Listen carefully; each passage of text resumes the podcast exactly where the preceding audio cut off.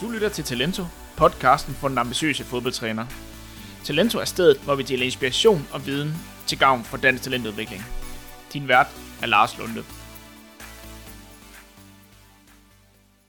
Hej og velkommen til Talento. I dagens episode sætter vi fokus på, hvorfor dukker der pludselig en gylden overgang op. Ja, vi har nok allerede oplevet det, at pludselig dukker der en gylden overgang op, som er ekstraordinær i forhold til det niveau af overgangen, der normalt er i klubben. Men hvad skal være til stede for, at sådan en overgang dukker op? I denne episode tager vi helt konkret afsæt i 2007 årgangen i Skibsby Højne, hvor der ud af det blå dukkede en årgang op, som sendte ikke mindre end fire spillere til AB, hvilket er rekord i det nordjyske. Jeg har valgt netop at tage afsæt i den her case, da årgangen også har været en del af et case på Aalborg Universitet.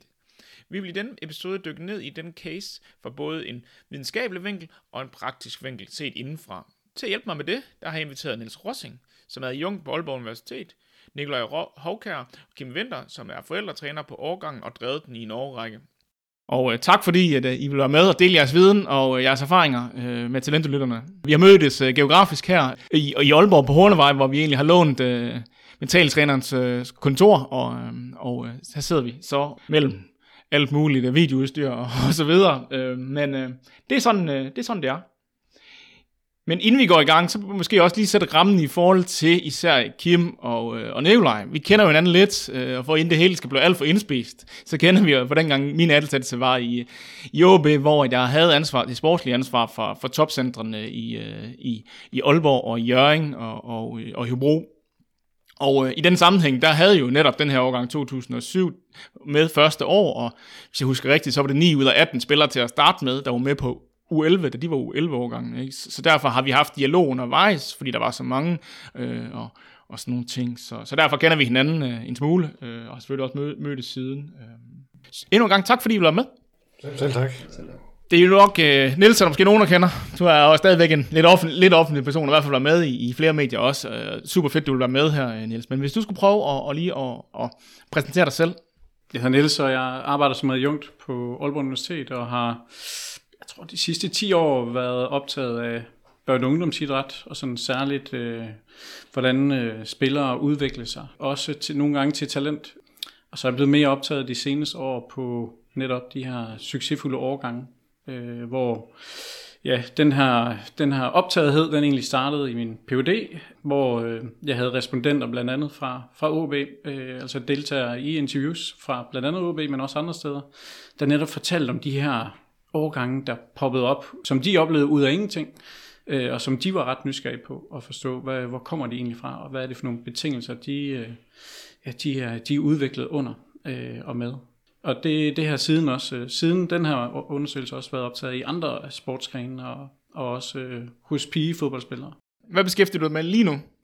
Jamen, så det er en ting, jeg arbejder med lige nu, det er faktisk at, at undersøge andre succesfulde overgange. Øhm, blandt andet i håndbold har vi en undersøgelse på vej. Øh, vi har kigget i en ishockey årgang, godt nok ikke i en klub, men, øh, men øh, 1989. Øh, som måske den mest succesfulde overgang nogensinde i dansk idræt. Den var stor, den var stor i min ungdom, for jeg kommer selv fra Herning og har okay. været på Herning i stedet rigtig meget. Øh, fem NHL-spillere, ja. det er sådan uh, ret vildt fra samme overgang. Så ja. den har vi kigget lidt på, og også publiceret. Så har vi noget på vej i håndbold, og også uh, en pigefodbold-overgang, der også har været lidt ligesom SUI, sådan ud af det blå, uh, en, en seks spillere på ungdomslandshold faktisk, uh, og, og en del, der også uh, formåede at, at bare udvikle sig til, uh, til spillere, uh, også på, på seniorplan. Så der er sådan flere forskellige små øh, artikler på vej om de her de her årgange. Så Nikolaj og Kim, vi har jo, jeg har jo inviteret jer med for at få noget fra, fra hestens mund, og plus det ikke, det ikke skal blive alt for videnskabeligt og alt for evidensbaseret. Skal vi have noget fra den virkelige verden, hvordan det har oplevet? Øh, det lover vi. det ved jeg, det kender, det kender jeg så godt til. Men hvis vi lige prøver at, at præsentere jer selv ud over, I er forældretræner. Eller var hos forældretræner? Var forældretræner. Jamen, øh, som sagt, mit navn er Kim, øh, og som du siger, forældretræner, startede op, da de var 3,5 år gamle. Og så havde vi dem jo til, de var u 13, hvor vi slap dem der i efteråret 2019. Øh, mit daglige virke, det er som øh, autoriseret revisor. Lidt en anden boldgade end, øh, en fodboldtræning, men øh, det giver også nogle styrker i forhold til at organisere sådan en overgang, tror jeg. Jeg hedder Nikolaj, og øh, sammen med Kim har, har vi jo haft de her drenge længe. Øh, mit daglige virke, det foregår på det lokale 10. klasse center i Jørgen, hvor jeg er lærer som vi har snakket om øh, mange gange, så det, at vi kommer fra to forskellige hvad kan man sige, professioner, og måske har to forskellige tilgange til ting, har, har der været medvirkning til et stærkt team øh, på trænersiden. Det vil vi helt sikkert komme, komme ind på først, for det tror jeg, det tror jeg er rigtigt. Øh, og, men jeg synes, vi skal starte i forhold til, øh, hvis Niels, du vil starte med, prøv lige at rise op det her studie, som vi egentlig gerne vil tage til udgangspunkt i, som blev lavet for hvad, fire år siden cirka. Jamen, som sagt, så startede det med sådan en nysgerrighed på de her overgange, øh, og, øh, som, som poppede op, øh, som man oplever fra centralhold i hvert fald, poppede op ud af ingenting. Øh, og vi mente egentlig, det, det at kunne forstå, hvad er det egentlig for nogle betingelser, de har, de, de ligesom har udviklet sig under. Hvis vi kan prøve at komme nærmere dem, øh, så kan det være, at man kan oversætte det i nogen grad til andre sammenhænge. I hvert fald lade sig inspirere af, af de her øh, betingelser, de har udviklet sig under. Så kan man lade sig inspirere det i andre øh, klubber, i andre årgange. Velviden at det er selvfølgelig ikke de samme spillere, man har. Det er nok heller ikke de samme trænerprofiler overhovedet, man har. Men øh, man kan i hvert fald prøve at lade sig inspirere af, det, øh, af de aktiviteter og de personer, der nu... Øh, Så hvad var det, der sprang jer i øjnene sådan, sådan præg, øh, skal man sige, ind, inden I egentlig, eller ved at få interessen ved at kigge netop til skibsspil? Jamen, vi blev øh, vi, i dialog med, med OB, øh, så, så hørte vi om den her, øh, den her overgang. Og noget af det, der sprang i øjnene, det var, så vidt jeg husker, ni, ud, øh, ni øh, spillere, måske helt op til 11 startede med at have seks spillere med, da det hed øh, det her tekniktræning til at starte Ja, ja. med, og så endte vi med at have 11 spillere med i, i topcenter. Nogle af dem kom jo så fra andre klubber af. Så, så, så det er nok 8 plus 3, der kom ud fra. Øh, så det, det passer godt nok øh, opgørelsen. En 8 er jo øh, stadigvæk en virkelig stor andel, af, når man har, øh, uanset hvilken øh, klub man nu kommer fra, men, men særligt måske, når man har, øh, hvad var det, 33 cirka spillere, I, I havde på en årgang, ikke? Øh, Så det er, en stor, det er mange spillere, som, øh, som, man, som man har formået at udvikle. Så det var vi ret nysgerrige på. Øh, selvfølgelig også nysgerrige på, at en, en del af dem også blev, øh, eller nogle af dem blev så valgt til AB øh, også. Øh, men egentlig lige så meget det der med, at der var en stor masse af spillere, der, der gjorde det rigtig godt. Og også fra en klub, som øh, måske ikke producerer så mange spillere hvert år i hvert fald. Det var jo case study, tror jeg også, jeg, jeg fik sagt, men hvad metodikken ellers, hvordan var den? Ja. Så jeg havde to studerende, Christian Mathias, der var ude og observere træning og, og kampe, og også øh, interviewe øh, spillere og øh, trænere, og også lave uformelle interviews med, med forældre. Øh, og noget af det første, de kom tilbage og, og spurgte mig om, det var, hvem skal vi egentlig undersøge i der, den her case? Vi har ligesom sagt, det er overgangen, vi skal undersøge. Og noget af det, der sprang i øjnene fra første træning, det var, at, øh, at de startede sammen, og så delte de sig efter noget tid op øh, i sådan lidt A- og B øh, trup. Og der var vi faktisk allerede lidt udfordret, fordi vi har egentlig sagt, at vi undersøger overgangen. Så hvem undersøger vi egentlig? Er det A-truppen eller B-truppen? Og der, øh, der valgte vi stadigvæk øh, at fokusere på, på begge dele, fordi det var egentlig overgangen, vi undersøgte. Så, så vi blev nødt til at holde fast i, det var, det var casen. Øh, og noget af det, vi kunne se, det var jo også, at de sluttede sammen øh, og havde rigtig meget, meget med hinanden at gøre. Så selvom de trænede hver for sig øh, undervejs i træningen, så havde de egentlig en opvarmning og en fælles afslutning også. Øh, og også rigtig meget socialt på tværs af de her grupper. Så det var noget, der, der sprang i øjnene ret hurtigt. Var der, var der andre ting? Hvad, hvad konkluderede I? Kan man sige det sådan? Ja, og så til, til sidst faktisk, så, så har vi lavet en analyse, og så, øh, så tog, tog jeg herud faktisk i det her lokale og talte med, med øh, både Kim og Nikolaj om de her øh, resultater, og, og fik rigtig meget mere, vi kalder righoldig viden, en masse gode citater, og, og også forståelse af, hvad det, hvad det var for et miljø, de så. Øh, og vi var ret tæt på hinanden, men der var nogle, nogle få ting, der blev ændret, og også øh, nogle af spillerne, øh, A-spillerne, der var nået til OB, øh, dem, øh, dem interviewede jeg også, og, og lavede også nogle, nogle små ændringer i resultatet. Ja. noget af det, vi konkluderede, det var helt klart, at der, der var, øh, det er allerede lidt blevet nævnt, at der var nogle komplementære trænerkompetencer i spil her. De så skulle tingene lidt forskelligt, men var også øh, gode til at tale om det, øh, Kim og Nikolaj, om, øh, om hvordan de så det forskelligt. De havde hver deres styrker og anerkendte også hinanden for det. Der var, der var nogen, der var gode til det administrative, øh, og der var også øh, en, der var god til sådan, øh, særlig god til sådan pædagogisk at, at samle spillerne op og, og sætte en retning der. Øh, og så var de også, øh, så var det også både en forsvars- og en angrebsspiller, øh, så på den måde så så de også spillet fra forskellige perspektiver. Så, så på den måde var der rigtig meget komplementært i spil. Det var sådan en af de ting, vi, øh, vi så. En anden virkelig væsentlig ting, det, øh, det var, at vi oplevede både blandt spillerne, men også, øh, og også under observationer, men også til, når vi interviewede øh, Kim og Nikolaj, det var, at de var virkelig optaget af at udvikle alle. Altså, de sagde det jo selv, at de, de ville gerne virkelig udvikle alle, øh, så, så meget de nu kunne. Øh, og det var også noget, vi virkelig kunne se i træningen, at, at de gjorde. Øh, og det var jo noget af det, man også kunne se i sidste ende, ikke? at der var rigtig mange spillere, der faktisk nåede ret langt. Øh, og de har taget en masse initiativer, både i observationer, men egentlig også, når vi, når vi spurgte tilbage til, hvordan, øh, hvordan de har gjort, da de var 6, 8, 10 år, så kunne man se, at de havde ikke bare sat sig på de få øh, gode, der var dengang, men har egentlig sat sig på de mange hele vejen igennem. Øh, og på den måde har de fået en overgang, der var socialt stærk, men også en overgang, hvor de udviklingsmæssigt var, var blevet stærke. Øh, og jeg ved sgu ikke, om det var bevidst i sin tid.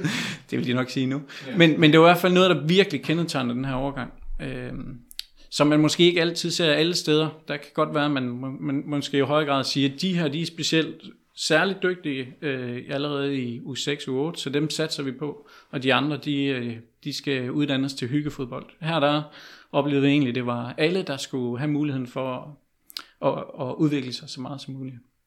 Det, det, det er jeg meget enig i, hvis jeg må have lov ja, at spille ind. Øh, men om det var et bevidst valg, det, det ved jeg ikke, om det var. Altså fra starten af var det vigtigt for os, at den enkelte spiller skulle udvikle sig mest muligt. Og så i processen, da de nåede U10, U11, så kunne vi jo også godt se, at der var nogle spillere, som var på et lidt højere niveau end resten. Og for os var det et stort ansvar lige pludselig og blev ramt af. Altså, det kommer lidt for sidelinjen. Altså, nu har vi nogle spillere, der kan noget ekstraordinært.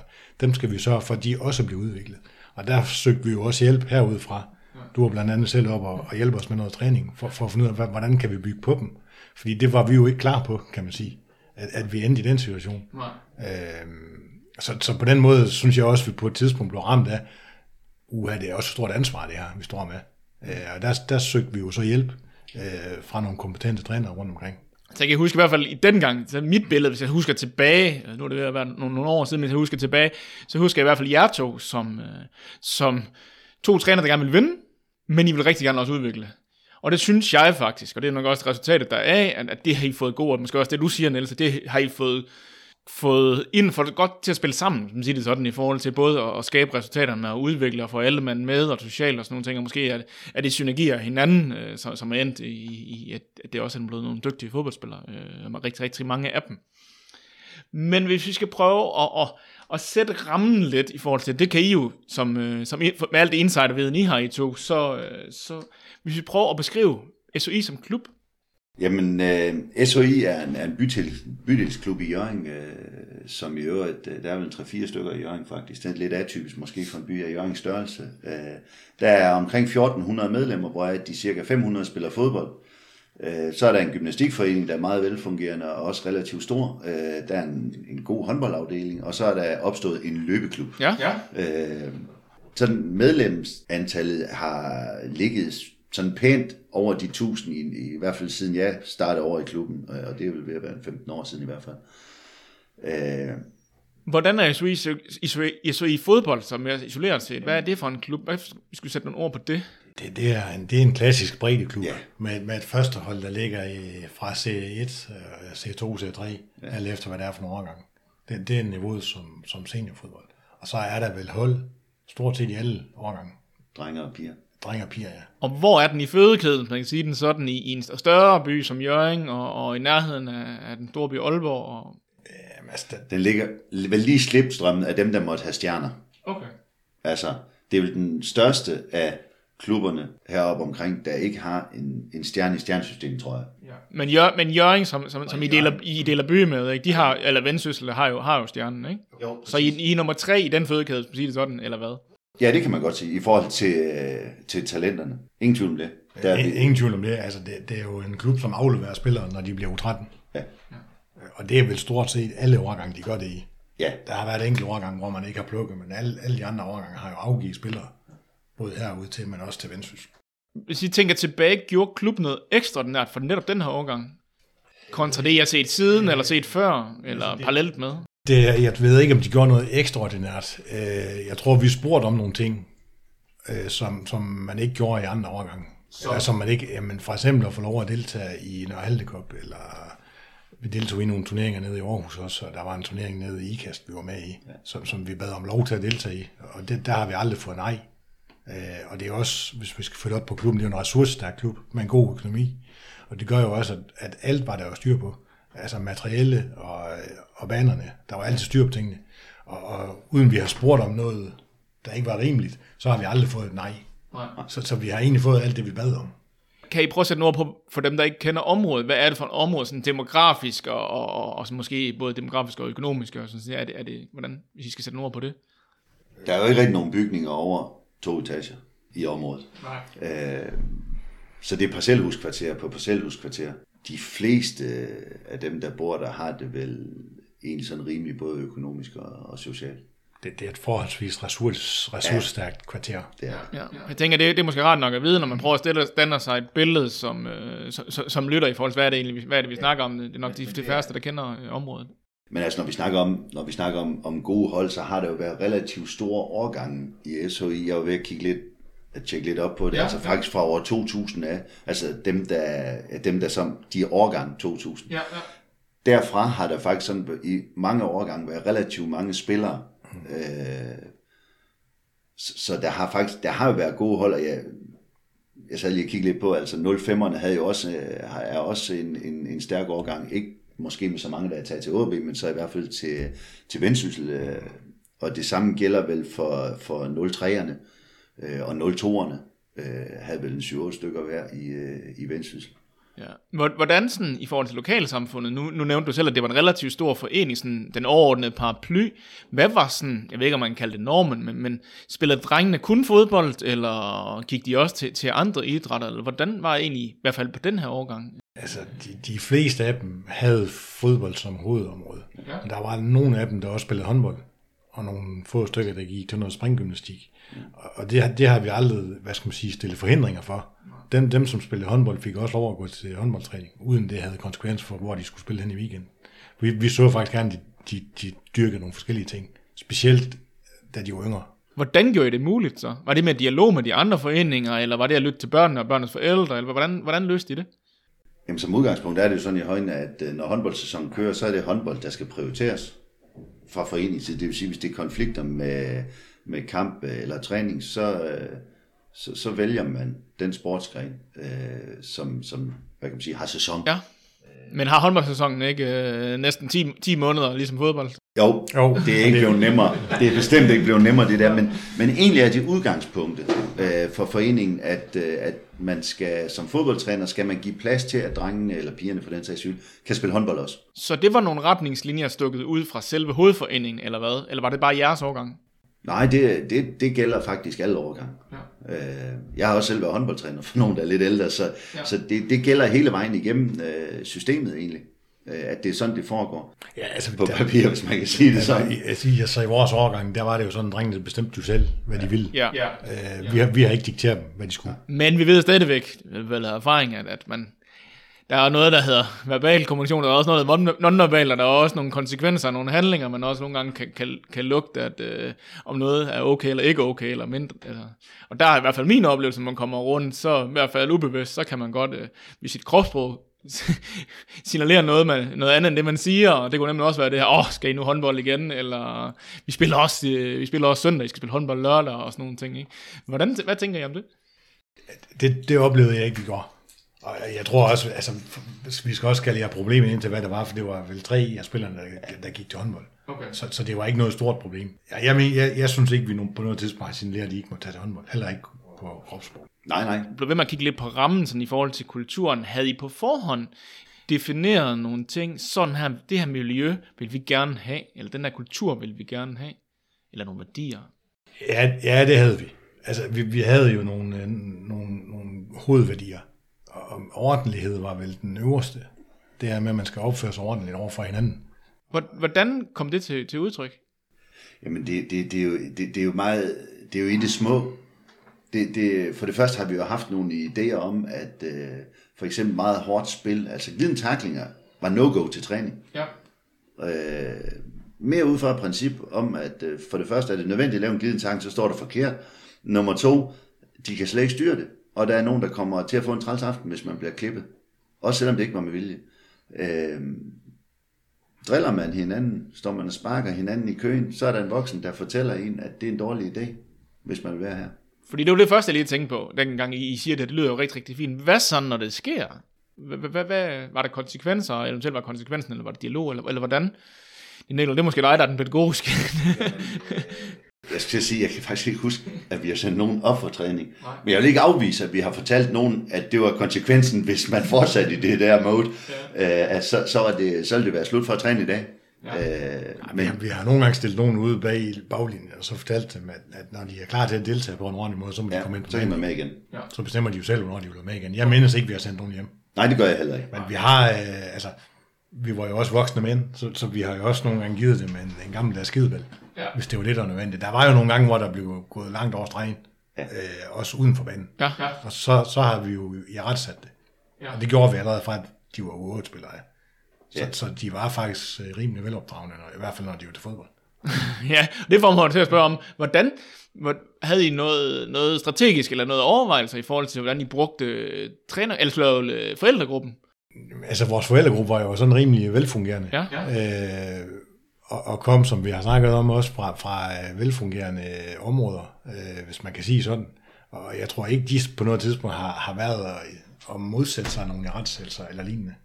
Øh, jeg, jeg synes ikke, vi har brugt forældrene sådan, øh, til, til, til at hjælpe os, altså Nej. på den måde. Så jeg har, jeg har selv været træner i et ressourcestærkt område, og nogle af de, det kan godt være, at, de, at det er nogle andre udfordringer, så er, så er det måske, at øh, der er nogle små projekter, der er nogle små messier projekter i blandt, ikke? Så, så det er mig, mig, mig, eller mit barn og mit barn. Har I sådan nogle cases? Nej, det tror jeg ikke, men, men nu snakker du selv om kropsprog før. Ja. Jeg tror heller aldrig, at vi har budt ind til den dialog. Nej, nej. Jeg tror, på nogen måde, lige så vel som det, jeg tror, de for de fleste af drengene har været relativt tydelige, hvad der er okay og ikke okay, så tror jeg egentlig også, at de fleste forældre har, har de første har de jo nok været enige, at det, det, det virker fair nok det her. Og for det andet, så har vi vel ikke indbudt dem til en dialog om, hvorvidt det er fair. Bevidst, eller... Nej. Men der er jo ikke nogen, der har spurgt til det, men givetvis også fordi det har været relativt tydeligt, at det er jo sådan, det er. Ej, jeg mindes alligevel, at vi på nogle forældremøder har i talsat det her med, at, at, at god opførsel, det var et must. Det er, fra, fra båndenes side. Ja, ja, altså, det vi, vi, vi, vi, vi, tog det op på, som tema, ja, som, som hovedoverskriften for årgang, det var, at de, de skal opføre sig ordentligt, de skal være gode kammerater og det skal være et godt sted at komme. Ja. ja. Så det var jer, der satte rammen, det var ikke, det var ikke med en dialog øh, sammen med forældrene? Ikke, ikke som jeg mindes. Nej. Øh, det var mere som en oplysning, og det, og det er jo svært at sætte sig imod de der tre hovedpunkter. Var der, nu er I jo nogle, øh, nogle voksne mænd, som jeg selv siger, ikke? og der er ikke nogen, der kommer og laver indvendinger. Er det fordi, at de ikke var trygge ved at ture gøre det, eller tror I, de ville have kommet, hvis det var, at øh, de var utilfredse? Altså forældrene? Ja. Ja, det, det vil Det er jeg ret sikker på, ja. Altså, det er jo ikke, fordi vi ikke har haft dialog med nogen af forældrene. Nej, nej, nej. Altså, det, og det handler jo som ofte om, hvad hold de skal spille på i weekenden. Ja, så, så der har selvfølgelig været nogle, hvad skal man sige, uoverensstemmelser. Det vil der jo være. Yes. Det er ikke det, jeg husker tilbage på heller. Nej, nej. Mest af. Nej, nej. Overhovedet ikke. Nej. Altså, så kan man sige, det er jo ikke kun os to. Vi har også uh, Jes Skovbjerg med, ikke? Ja, som, ja. som har været helt forrygende i det her, som jo stadigvæk er træner i overgangen. Øh, så det var egentlig det, var det næste, jeg sad og tænkte på. Så vi, vi lige kunne prøve og vi, for stadigvæk at sætte rammen og prøve at sige, hvad, hvad er det? var jo ikke kun to. Det, jeg kunne godt være, det kom til at lyde som, det er kun jer to, der var der. Men I var jo en gruppe af trænere, som købte det er det, jeg ser udefra, fungerede rigtig godt, fordi I købte, I kom ind på, på lidt det samme. Trods forskelligheder, så, så købte I lidt ind på, på samme spilleregler. Det, det er rigtigt, og vi havde jo også, øh, klubben kom jo også med en ekstra træner til os, eller så kom han også selv, det kan jeg ikke rigtig finde ud af. Men han var jo faktisk træner på topstandet oppe i Jørgen. Ja, ja. Man kom jo og bad om at komme til at træne vores de 10 svageste spillere. Ja, ja. Så tog han dem ud og lavede målrettet træning til dem, der havde svært ved at spille i weekenden, eller svært ved at være med i kampen. Ja, ja. Og det gjorde jo også, at vi fik mulighed for så at fokusere på den, den øvrige del, og lave noget målrettet træning for dem. For det kan godt være svært at ramme plet, når man har 30 spillere på vidt forskelligt niveau. Øh, og det synes jeg jo, det var stærkt af, af Jesper, da han kom. Ja. Mm. Og fordi som oftest andre klubber, så ville der komme en og bede om at få de 10 bedste ja. og træne med dem. Men det gjorde han ikke. Han tog de 10 svageste, eller 10 mest udfordrere fodboldmæssigt, og så lavede han der målret. Og det gav jo også noget ro øh, til træning. Nej. Held, held, i, held han har sagt, at, at det var jo muligheden for at netop at have ressourcerne og til at, at, at give alle god træning, også nogen, som havde lyst til det. Nogle gange så ser man, at ja, okay, jeg, tager, jeg er på nummer tre i køen som træner, så er det mig, der får den tunge ende, hvis man kan vælge, vælge at, at sige, sige det sådan. Men jeg tror også, at Jesper kunne se, at vi havde en speciel overgang. Ja. Så det var også for at hjælpe øh, til at udvikle endnu mere, ja. øh, at han gjorde det. Så hvordan var jeres rolle? Er det den klassiske, som man ser meget, i hvert fald øh, på, på, på, på mange, i mange cases i forhold til? Var det jer, der var, øh, var, var der havde sønner i top 5, eller, eller det ser man, synes jeg, jeg ser tit, at det, hvordan, hvordan var jeres? Ja, det er jo nok også tilfældet her. Ja. Om det ene så skyldes det andet, det, det, det ved jeg faktisk. Nej, det er lidt ægget, ikke? Er det for? Jamen nu har jeg da, jeg har flere børn, der spiller fodbold, og jeg ved ikke, jeg har da været træner også, ikke, ikke fast, men, men for mig, så har det ikke, for mig har det aldrig været et spørgsmål om, hvorvidt der var en, øh, min egen var god til det, eller ikke var god til det. Nej. Det har bare været sådan. Nu sagde I, en af værdierne var, var ordentlighed. Var der andre værdier, I byggede, I byggede kulturen på, eller skal man sige miljøet på? Ja, nu sagde du jo selv det der med, med at vinde. Ja. Altså, det var også, altså det, det skal vi jo også have med, altså det var jo en af, en af de, de værdier, vi også havde, at, at når kampen blev flottet i gang, så handlede det om at vinde kampen. Øh, og med de midler, man nu skulle bruge, ikke for at spille svinsk, men altså skulle man spille med lange bolde, så gjorde vi det, skulle man spille med kort bolde, så gjorde vi det, men det handler om at vinde kampene. Ja. Og det var ligegyldigt, om det var A, B eller C-holdet, man var ude med som træner. Når, når kampen var i gang, så skulle vi vinde.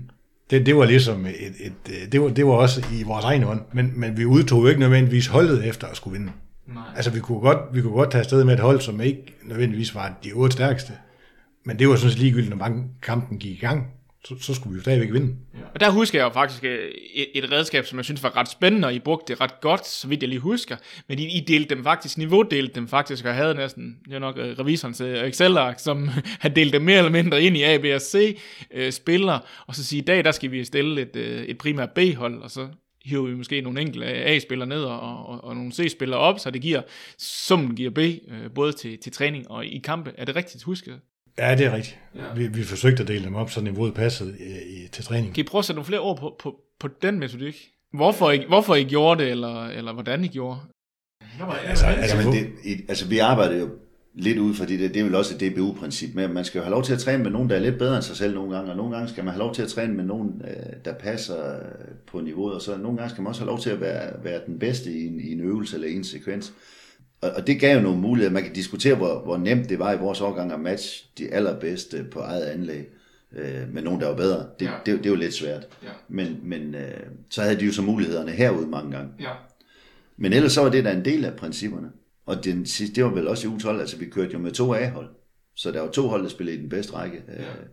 Og det var jo ikke... Øh, hvis det skal kunne lade sig gøre, så, så skal der være mere end de der 10 stykker, der har niveauet. Ja, så det, det, det vi kunne se, det var, at jamen, den her vinderorientering, den var der helt klart. Ja. Men øh, når de var i gang med kampen, men, men omstændighederne rundt om kampen, altså hvem udtager man, hvordan skifter man ud, øh, øh, skal man spille med specifikke pladser øh, hele tiden? Nej, det skulle man egentlig ikke. Så al, alle ting rundt om kampen, der var de egentlig ret øh, mestringsorienterede, kan man kalde det. Så den optaget af, at de skulle udvikle sig. Øh, men når kampen gik i gang, der kunne vi godt se, at der var sådan en, en stærk øh, vinderorientering øh, eller resultatorientering, man vil. Og, og, øh, og den havde vi faktisk lidt dialog om. Den var I ikke sådan... Øh, altså, den, den var I ikke så glade for, at vi bragte frem, kan jeg huske. Ja, men, det, men det er jo, det er jo fordi, det, i, i de her lærte kredse, der er det lidt forbudt at sige, at, at man vil vinde kampene. Mm. Øh, fordi at der er sådan en tese, at, at øh, det at vinde kampene, det, det forhindrer udvikling. Ja. Øh, og det, det er jeg bare slet ikke øh, enig i. Kan du, kan du, det, det, synes jeg er en god vej at gå. Lad os lige prøve at gå lidt ud. det var farligt, det jeg sagde der. Nej, prøv, prøv, lad os lige gøre det. Vil du, vil du, prøve, du prøver at uddybe det, du siger? Ja, ja men det, det er fordi, at øh, når vi sådan har været på trænerkursus øh, og sådan nogle ting, så, så er det ligesom om, at, at hvis man vil vinde kampene, så forhindrer man egentlig, at spillerne de udvikler sig. Og, og det, det forstår jeg ikke rigtig noget af, øh, fordi fodbold går ud på at vinde. Ja. Så, så, så vi ville finde en måde at vinde kampene på. Ja. Øh, og de skulle finde løsninger inde på banen, der skulle gøre, at vi vandt kampene. Og, og så var vi sådan, sådan ikke sådan religiøse omkring, at man skulle have fire boldbrøringer, inden man skulle over midten, eller mål man kun måtte spille kort, eller hvad man kunne. Hvis, hvis modstanderen gik i højt pres, så sparkede vi den over pres. Og hvis ikke de gik i højt pres, så spillede vi igennem på jorden. Det var, det, det var sådan vores filosofi. Ja. Hvad, hvad tror I, det gav jeres spillere? Jeg håber, det har givet dem noget vindermentalitet. Jo, men så også det, øh, det, det, er jo, det, det er også forbundet med at blive en klogere fodboldspiller, at man kan ændre praksis, som tingene skrider frem, og spille faktisk også lidt nogle gange efter, hvad modstanderen de, øh, de gør derinde. Øh, jeg kan i hvert fald, jeg kan huske en enkelt kamp, hvor der kom en træner bagefter, var voldsomt fortørnet over, at vi spillede lange bolde til en angriber, når de valgte at stå en mand over for ham ned på egen halvdel. Hvor, hvor, hvor vi var nok ret enige om, at hvis de gør det der, så er de da i hvert fald selv ude med. Ja. Vi var enige om, at hvis ikke vores spillere de ville spille ham, når han stod mand til mand, så ville vi blive en lille smule skuffet.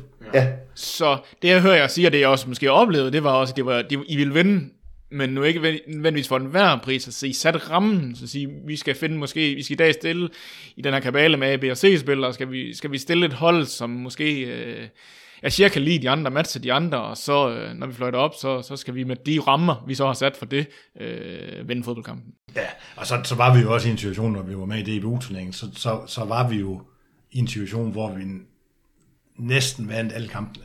Ja. Øh, og det gjorde jo også, at vi kunne eksperimentere. Altså, vi skal ikke gøre os øh, mere øh, altså bedre, end vi var. Øh, for, fordi så, det er jo nemt at bruge en angriber som forsvarsspiller, når, når man i forvejen er foran 3-0. Ja. Øh, men der, vi havde jo også sådan, at man skulle heller ikke nødvendigvis ydmyge modstanderne. For der var jo nogle kampe, der var, der var voldsomt ulige. Ja.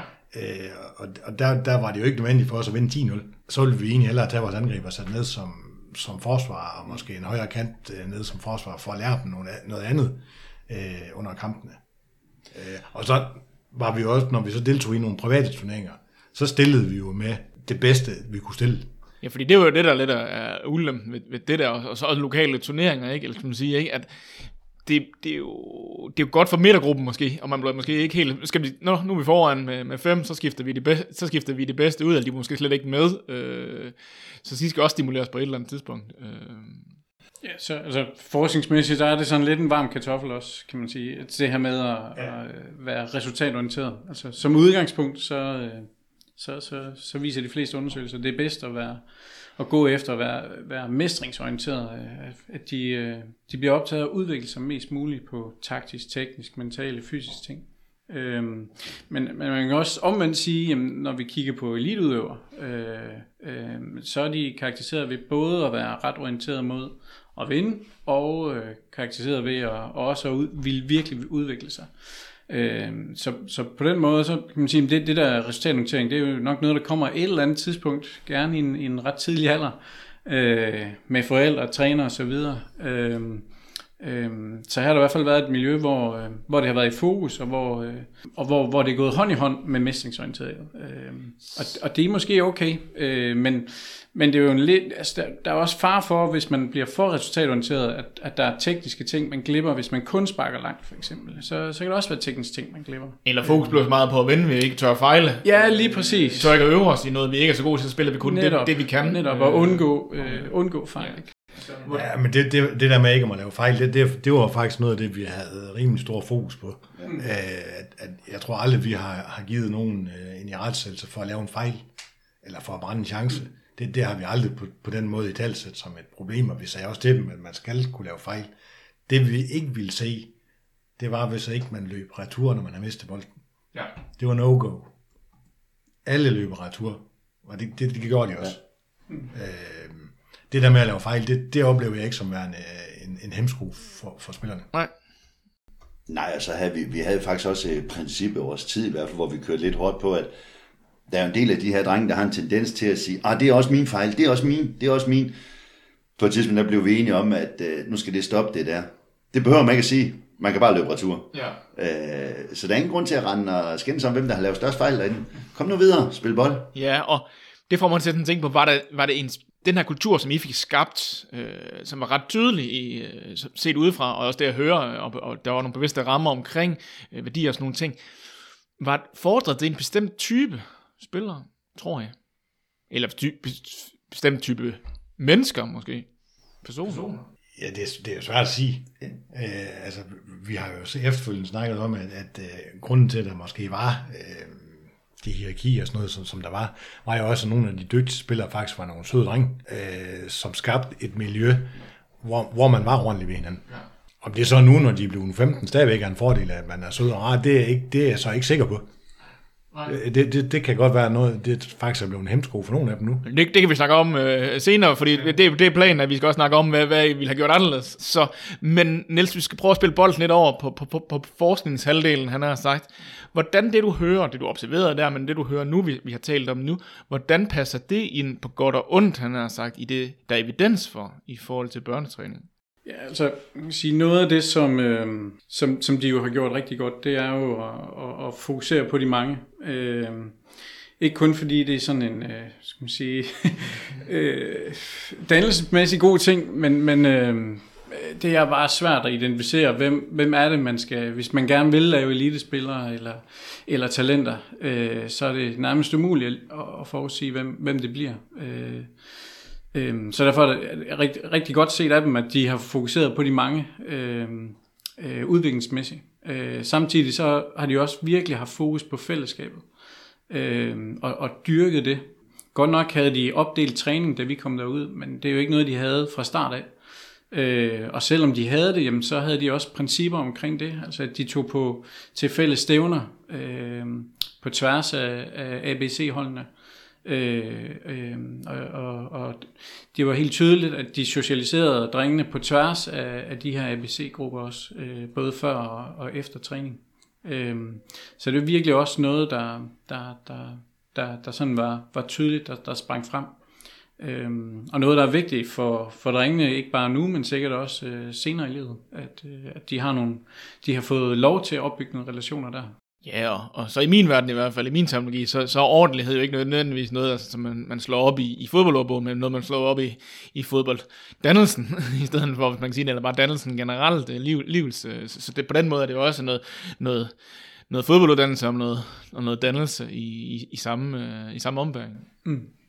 Og så kan man jo se, altså der er jo flere, de nævner det også selv, der, der er sådan flere ting i spil. Det er ikke kun, øh, altså de her træner, de har altså gjort det ret godt. Øh, de har mange gode principper og mange praksiser, der har været med til at skabe en overgang. Men der er også nogle spillere i et hierarki der, der har støttet dem. Øh, der er også nogle forældre og et lokalområde, der også har, har støttet dem. Så derfor er der egentlig mange ting, der sådan er gået i hak i forhold til den her overgang. Øh, mere end det, det er bare lige af trænerne eller spillerne. Øh, så det er også tydeligt at se, at der er mange, mange gode faktorer og betingelser, der ligesom har skabt den her, den her overgang, øh, som er svært at gengive andre steder, men som man forhåbentlig kan lade sig inspirere af. Øh.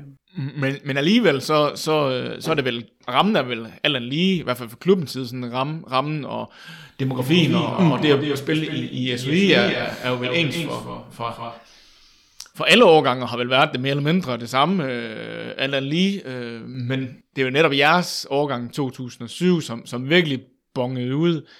Øh, var der noget der, som var i forhold til omgivelser, som var anderledes? Nogle af de ting, som I måske ikke selv var herover. Jeg tænker måske, er der måske mange, der går i skole sammen? Øh, Jamen det var jo, jeg, jeg tror også, vi, vi havde det med i undersøgelsen der, at øh, øh var det 80% af spillerne kom inden for en radius af en kilometer fra mm. anledet. Øh, og de gik i hvert fald i starten alle sammen på højden skole. Øh, så, så de trænede jo ikke bare sammen, de spillede jo også i frikvartererne og i, i efterskole, øh, de samme spillere. Og, og det er jo tilfældigt. Det er jo, hvor er tilfældigheder, at der lige nøjagtigt var 8, 9, 10 spillere på et højt niveau på samme skole, samme årgang. Ja, men hvordan er de blevet gode? Det er så spørgsmålet. Ja, det er jo så spørgsmålet. Og så kom der jo sådan nogen til øh, i U11 og U12, der, der kom fra nogle små klubber, hvor man kan sige, det, det var måske lige de brækker, vi manglede for at blive rigtig gode.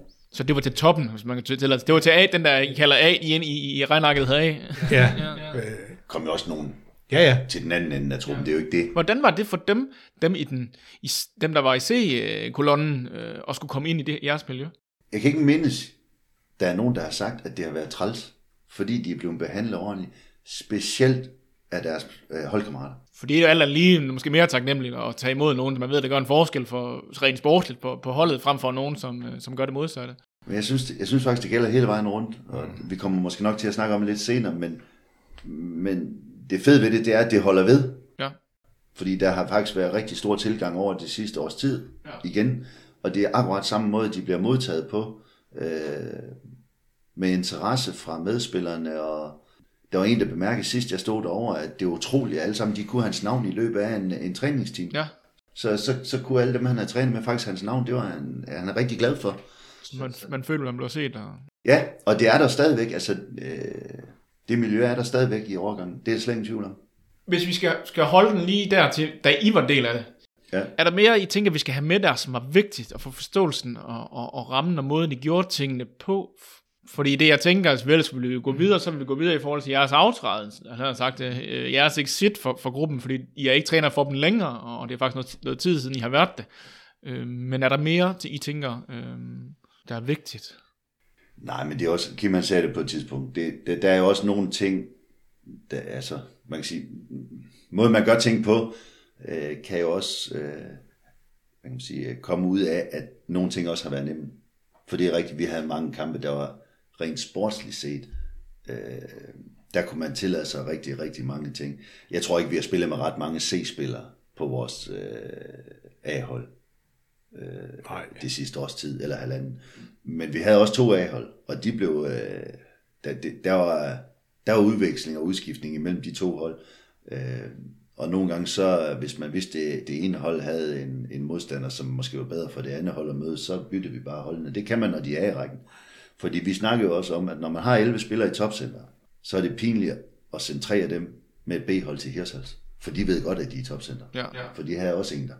Det er faktisk ikke særlig det er ikke så rart, slet ikke hvis de tre så, hvad kan man sige, splitter kampen. Er det, er det ikke rart for, for, for drengene eller for modstanderen? Heller ikke for os. Nej. Fordi så bliver det meget nemt noget med, at, at uh, vi vil jo også vinde den kamp. Ja. Så nu napper vi lige tre af de gode fra topcenter og sender med op, så vi er sikre på at vinde i Hirshals. Ja. Men det her med, med, det her med de to A-hold, det, det gjorde jo så også, at, at de her dygtige spillere, når de blev fordelt på to hold, så, så skulle de jo levere varen. Når de kun var måske tre ud af de, de syv allerstærkeste. Når der så var tre på banen, så skulle de jo levere varen.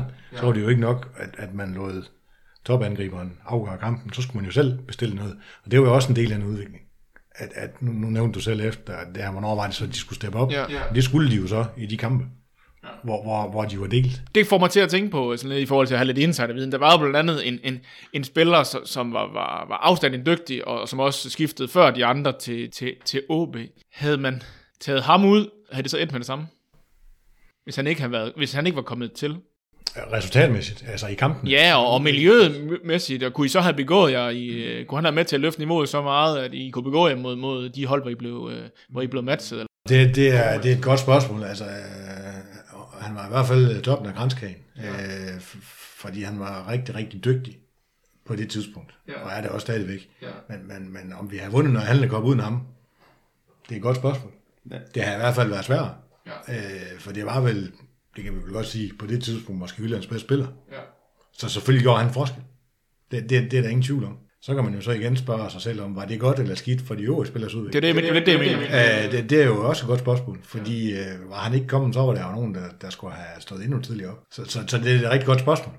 Men hvis vi prøver at spille den over til dig, Niels. Jeg ved, du har, du har svar på alt fra, fra et evidens øh, perspektiv. Men findes der noget evidens i forhold til det, hvis man har en, en stjerne i en overgang, i forhold til, hvad det, kan, hvad det kan bidrage med positivt og negativt? Ja, ikke så meget igen. Øhm, altså, man kan jo tale om, øh, at, at øh, så man taler om, at man, øh, man godt kan være en, en øh, stor fisk i en lille andendam. Ja. Øh, og hvis man er det, så kan det godt være, at man øh, øh, måske kommer til at, at tro, at man øh, er stjernen, og man ikke behøver at give sig fuldt ud. Øh, og, og det er jo ikke særlig godt mestrings... det, det fordrer ikke lige fra mestringsorientering. Nej. Øh, og så kan man få et chok, når man skifter, øh, skifter klub ind til OB, for eksempel, eller andre eliteklubber. Fordi man lige pludselig er blandt masser andre øh, stjerner, øh, og måske endda er en vandbær. Er det på identitetniveau også, eller hvad? Ja, det er, det er egentlig både sådan øh, motivationsmæssigt, men bestemt også sådan i, i ens identitet og den rolle, man indtager. Øhm, så, så ud fra den sådan logik, jamen, så, så er det godt at, at udfordre sig selv lidt i, i, i hierarkiet og have mange spillere. Altså, der er det jo på sin vis godt i den her overgang, ikke, at der var ret mange spillere, men der var altid være en eller anden eller flere i, i toppen af hierarkiet, øhm, øhm, som gerne skulle udfordres. Ja, og I havde jo ikke rigtigt, som jeg husker det, den mulighed for eksempel at opmatche, øh, fordi at de var så meget bedre faktisk, end dem, der var overgangen ældre, for eksempel. Det, det er rigtigt. Det er rigtigt. Det kunne vi da, vi spillede femmandsfodbold. Ja. Da de var små, der kunne vi faktisk lave nogle gode kampe. Men, men jeg vil godt lide den kommentar til Ja, det andet ja, der. Øh, Tilgangen af den her spiller gjorde jo så, at vores træningsmiljø mm. blev hævet. For vi havde jo faktisk også et par rigtig dygtige forspillere, der i hvert fald kom til at arbejde noget hårdere til træning, end, ja. end, de, end de normalt har gjort. Og vi sørgede jo så også for, at de altid blev matchet op mod hinanden til træning.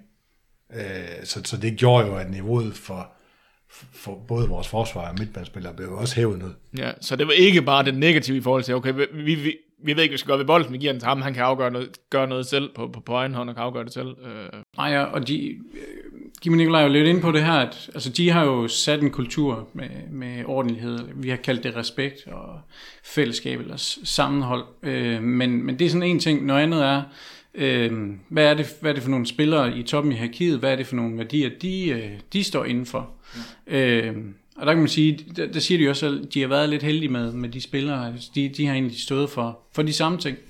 Øhm, og måske også stået for en bestemt træningsmentalitet osv. Hvis de havde stået for en anden træningsmentalitet, så, så havde de nok været mere udfordret ikke? I, i deres træningsmiljø. Ja, så, det, er jo, det er jo lidt typisk dansk, skandinavisk set for, mit, for min stol i forhold til det der med, at vi, vi har en værdi, og den skal man gerne bære, eller nogen, en, en ramme af værdier, den skal man gerne passe under, hvis man ikke gør det.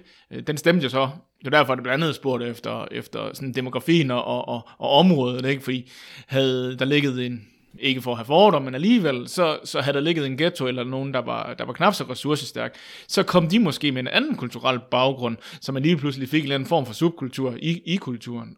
Hvordan løser man det, hvis nu det, det havde været casen? Jeg ved godt, det er lidt, ude, det er lidt på et andet spor. Øh. Ja, det er svært, svært at svare på sådan entydigt. Altså, ja. de kan jo også komme øh, og bidrage komplementært, ligesom øh, Kim og Nikolaj har komplementeret hinanden så kunne man sagtens forestille sig, at det også kunne komplementere hinanden. Øh, men det gælder jo om, at man, men så har nogle pædagogiske evner som, som træner og, og, og kan møde dem der, hvor de er, og også finde et fælles fodslag.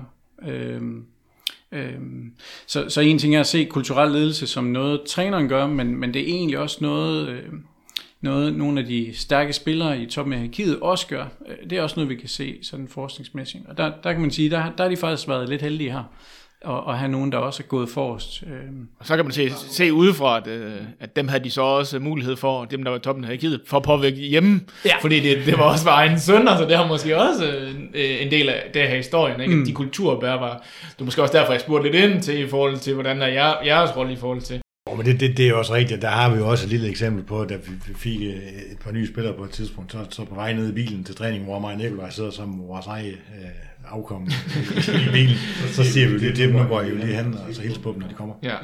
Det, er jo, det er jo klart, man, lige kan, man kan lige klargøre dem og sige, nu går I to lige hen og siger, kan jeg goddag til dem, også? Og bare det, det er en god oplevelse, når man kommer. At ja. der kommer nogen, der tager imod en. Ja. Øh, I kunne påvirke kulturbærerne sådan, og ikke kun mens I var på, på, på anlægget, men også øh, forberede dem både efter og evaluere på det, måske I så har bedt ja. dem om øh, hjemme over, over kødgoderne. Ja, det giver også en udfordring at være forældretræner. Det er ikke sikkert, at vi snakker om det. Nej, nej, det er rigtigt. Det er, rigtigt. det er ikke altid anbefalesværdigt øh, at være forældretræner. Helt sikkert ikke. Det gjorde jo, jeg ved ikke, om det var derfor, men i hvert fald så, øh, så, så slap I også tøjlerne og gav tøjlerne videre. Øh, kan, vi, kan I ikke prøve at tage os med i, i, igennem den proces? Hvad skete der der, og hvorfor? Jamen, øh, altså sådan, det der skete, det var jo, at, at begge vores øh, unger fik jo tilbud herude for OB om, om at skifte øh, overgangen til 11 fodbold herude midt i u Og, og da vi sagde ja til det, jamen, så, så var det naturligt at give tøjlerne videre øh, op i højene. Og der stod så heldigvis en kompetent træner deroppe også, som, som var villig til at overtage det. Og nu så kom coronaen, så, så det forår blev jo så aldrig spillet. Men, men, men det var jo ikke sådan, at, at det hele det faldt til jorden. Øh, der var trods alt et U13 Liga 2A-hold, der ja. skulle køres videre. Øh, og der, øh, der tog Esben over, som har en A-licens, så vidt jeg husker, i, i fodbold. Ja, ja, ja. Altså, der var jo igen en, der samlede op, så det hele ikke faldt til jorden. Men nu, nu hører jeg jo jeg sige, at det byggede ikke kun på fodboldfaglighed, jeres kultur, øh, men overdrage, eller var det bare naturligt, at han kunne gå ind og, og udfylde jeres rolle, og, og, og skulle bare indordne, og skulle i hvert fald købe ind på de værdier, øh, kulturen nu havde, eller hvordan? Jamen, han havde jo også en søn, der spillede på holdet. Ja, ja. Så, så på den måde kendte han jo kulturen, og han førte også hjulpet til som holdleder til, til IKAS Cup i alle gennem alle årene, så han var jo egentlig en del af miljøet. Og Jas Skovbjerg, som var en del af trænerteamet, og stadigvæk er det, tog jo også over og kørte ja. videre. Øh, og det var ikke sådan, vi slap det jo ikke over natten. Nej, nej. Øh, det blev jo sådan en, en, en drøbvis overdragelse hen over efteråret, da, da vi fandt ud af, at det var det, der skulle ske. Gjorde I nogle overvejelser om, hvordan I ville give tøjlerne videre? Ikke så meget, tror jeg, i forhold til, øh, til hvem der skulle tage over, fordi det vidste vi egentlig godt, og, og, og der var egentlig ikke nogen bekymring i forhold til det. Men vi snakkede da nogle gange om, at øh, øh, sådan rent sportsligt øh, havde vi da et håb om, at man kunne køre videre lidt på, altså på samme niveau som, også fordi der, som du siger, den, den bedste spiller var jo smuttet et halvt år før, ikke? og nu kom der så tre mere, øh, og hvor var man så henne i, øh, i systemet, ikke? Og, og kunne man være med? Øh, Ja, kombineret med, at man gik fra 8 fodbold til 11 fodbold. Ja. Og man så samtidig afgav fire spillere. Ja. Det, var, det var sådan lidt spændende at se. Så man afgav jo alle fire spillere og to trænere, øh, som havde været, som havde stået i spidsen, mere eller mindre. Hvad, havde, hvad fik det af betydning? Jamen, jeg, hvor, hvor skal vi starte? Hvis ja. Lundergaard, der, der, der kom jo et, et, øh, et kontingent af spillere ud fra, fra en af de andre bydelsklubber. Altså, der kom 12 drenge, der også havde spillet Liga 2 øh, i deres klub. Øh, og de havde to trænere med. Mm. Så på den måde, så var man jo... Øh, måske faktisk lige før man var bedre stillet, men der kom en ekstra mand jo ja. på trænersiden. Ja. Og 12 nye drenge ja. øh, til, til truppen, mm. som kom ind med...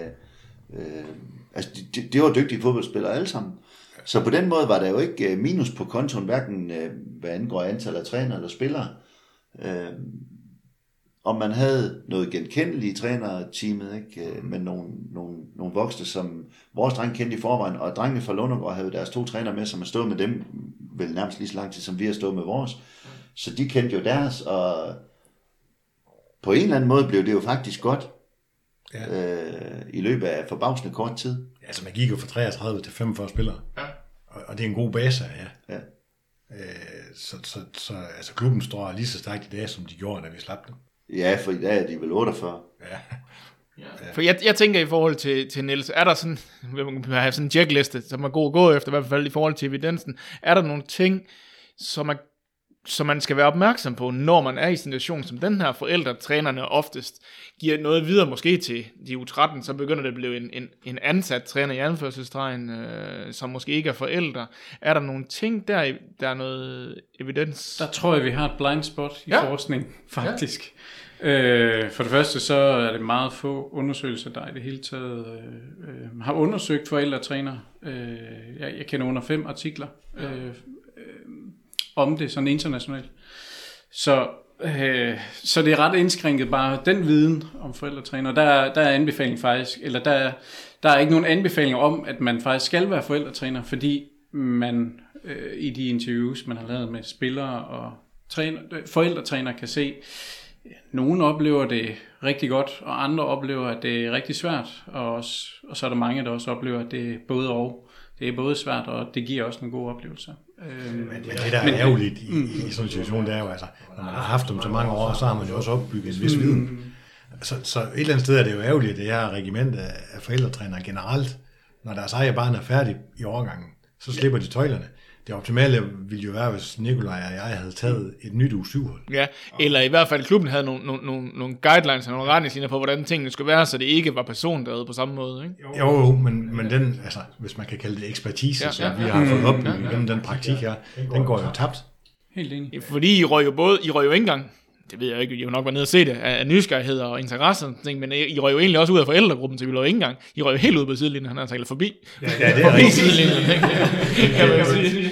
Så fordi, hvis han er forestillet, at I bare i anførselstegn bliver overtaget, eller, eller overdraget til en betalt træner, som nogle gange siger, men så bliver I en del af forældregruppen. Det er der både nogle fordele og nogle ulemper i, som jeg oplever det i hvert fald. Øh. Men hele konceptet forældretræner, ja. synes jeg er lidt interessant, for jeg har egentlig aldrig følt mig sådan, som altså forældretræner. Nej. Altså, jeg ved godt, jeg har ikke stået over, i og med, at jeg har to andre børn. Jeg har ikke stået over i samme omfang, hvis jeg ikke har haft en søn på holdet, fordi så har jeg været nødt til at se mine andre børn spille fodbold også. Men, men jeg, nogle gange kan det godt komme til at få sådan for mig en lidt negativ klang, det der forældretræner, altså som om der er et eller andet... Det er næsten et skældsord. Ja, ja. Og, og, det synes jeg jo ikke, det er, fordi jeg synes, jeg har oplevet mange situationer, faktisk også nogen, hvor man må sige, at den bedste egnede til opgave var en af forældrene. Men så fik vedkommende ikke lov, netop fordi han var forælder. Og så synes jeg, det bliver problematisk, hvis det er det, der skal være. Vi har jo også set forældretræner helt på Superliga-niveau. Altså. ja. også ikke. Der var blandt andet en Esbjerg ude på et tidspunkt. Ikke? Der var der både far, der var, der var Superliga-træner, og sønnen, der spillede, spillede på holdet. Så jeg tænker, i min verden er det ikke diskvalificerende, og slet ikke i børnefodbolden, fordi jeg plejer at sige, I må alt andet lige være eksperter på, på den årgang eller på den alderstrin. I kan øve jer hver eneste dag øh, derhjemme, og I får en masse feedback andet end hvis det en, for eksempel kunne være en ung fyr på, på 20 eller yngre, for eksempel, som ikke har det samme med, og måske ikke har erfaringerne, og måske ikke har læ- læst noget af det i en bog, eller lært noget på et DBU-kurs, så har I bare både en livserfaring, og I, I, I er eksperter i, i, i drenge på den her årgang. Oh, men der, der er bare en sådan uh, ufrivillig ting, og det er, som oftest, ligesom det også er tilfældet her, så, så følger man jo barnet. Ikke? Så hvis barnet lige pludselig fra den ene dag til den anden stopper, eller skifter klub, så er man ude. Ja. Øh, og så er det jo svært at lave en, en god overdragelse, fordi man også har andre, masser andre forpligtelser. Ja. Men, men det her med forældretræner giver jo også en vis stabilitet, øh, fordi ansætter man en træner, risikerer man jo vedkommende væk efter et halvt eller et helt år, og så starter man forfra igen. Og det tror jeg, det er vigtigt for de her drenge, at, at der har været sådan en tryg base ja, igennem en lang, lang årrække. Ja. Øh, det, det tror jeg faktisk har været vigtigt for deres udvikling. Og man kan sige, at de unge assistenter, vi har haft igennem årene, mm. altså nogle unge senior, nogle unge 19, der har været med, øh, har jo også været begrænset af studier og fritidsjob og alt muligt andet. Så den der, det med at kunne komme hver gang, hver uge og tage alle kampe, det har ikke været ret mange af dem for ondt. Øh, hvor vi andre, vi jo har prøvet, måske prioriteret det lidt på en anden måde også, øh, fordi vi har kunnet. Er der nogle ting, I tænker, mm, det der, hvis vi kunne have spolet tiden tilbage, så ville vi gerne gøre det anderledes? Det er der helt sikkert, det er med på, men, men, men er der sådan nogle større ting? Altså på, på det overordnede plan, synes jeg ikke, jeg, jeg kommer i tanke om. Der er nogle, øh, nogle øh, enkelte beslutninger omkring deltagelse i nogle turneringer og sådan noget, hvor man ja. siger, at ah, det var sgu ikke for heldigt, eller lignende. Men, men jeg synes ikke, der er sådan noget overordnet. Der, der er det her med, om, om jeg, jeg kan godt tænke i dag, om de er blevet for søde og for flinke, vores spillere. Ja. Øh, det ser vi jo nu herude i U15-ligaen, at øh, man skal også være et svin en gang imellem. De og, og, og, og det, er, det er vores ikke. Nej, nej. Nej, det er det, det, er det ikke. Kunne I, hvad tænker I, nu ved jeg godt, det, det er jo hypotetisk, men, men hvad tænker I kunne gøre det anderledes? Ikke ret meget, for jeg tror faktisk, det ligger os begge to temmelig fjern. Øh, og tillade, at, at det, det er sådan, der skal spilles fodbold, hvis jeg skal være helt ærlig. Ja. Så passer det bare. Altså, det er jo også derfor, vi valgte noget andet. Ja. Øh, så I har valgt, I har valgt sådan her skal rammen være, men I har også været, lyder det til at være sådan ret bevidste om, hvad vil vi ikke acceptere? Øh, ja, det, det, det, synes jeg skinner igennem både i øh, observationer og, og, og bestemt også interviews. Altså, jeg synes, der var nogle sådan særlige historier, der blev fortalt. Øh, blandt andet øh, historien om, at I øh, havde tabt. Øh, nej, I havde vundet. Øh, I havde vundet stort, og den her, øh, den her klub, den havde de ikke tidligere, så den øh, hånede jeg lidt. Åh, oh, de, de, de, de, de har i hvert fald slået os nogle gange. Ja. Og det, ja.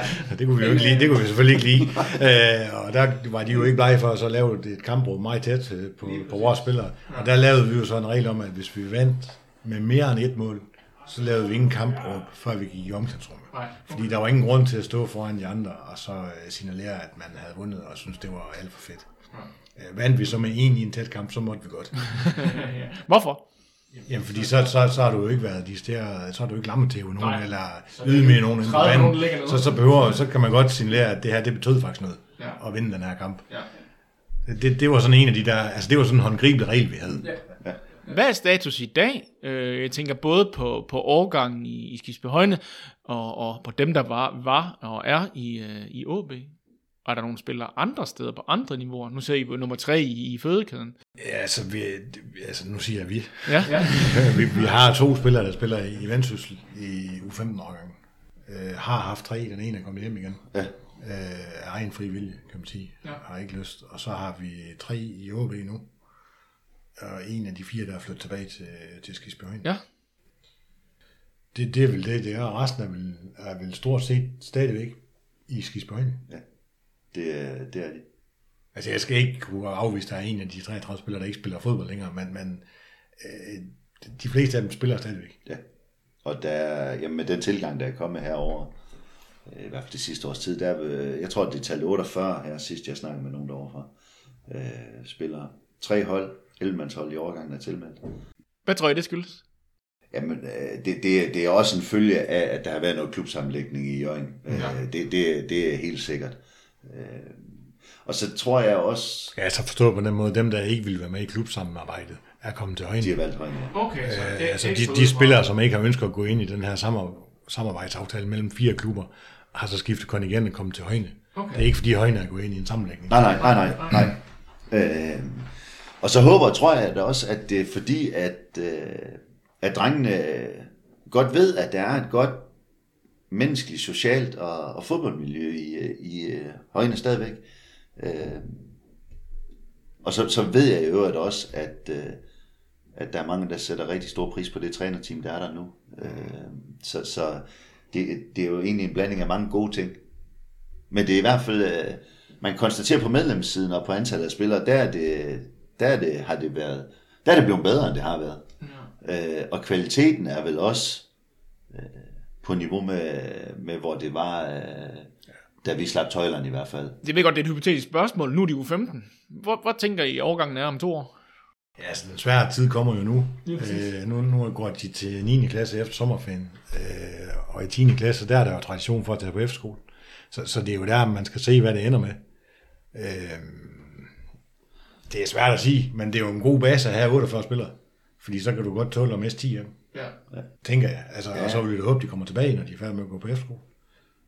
Og så kan man sige, når man, når man så har en klub, der ligger i ressourcestærkt kvarter, så er efterskolen måske også hyppigere tilvalg end i andre områder. Så, så på den måde, øh, øh, som Kim siger, ja, det, det er helt sikkert, at der er nogen, der skal på efterskole. Hvor mange det bliver, det er et godt spørgsmål. Ja. Men der er et U17-hold. Det er jeg ret sikker på. Ja. Måske to. I forhold til fastholdelsen, Niels, er der, er der også, nu prøver jeg at billede, før at at male det billede med, med checklisten, øh, for jeg ikke havde noget, noget der var bedre, billeder, der var bedre, men er der nogle ting, man skal være opmærksom på i forhold til fastholdelse fra børnefodbolden, tidlig ungdom øh, til måske midt sen ungdom?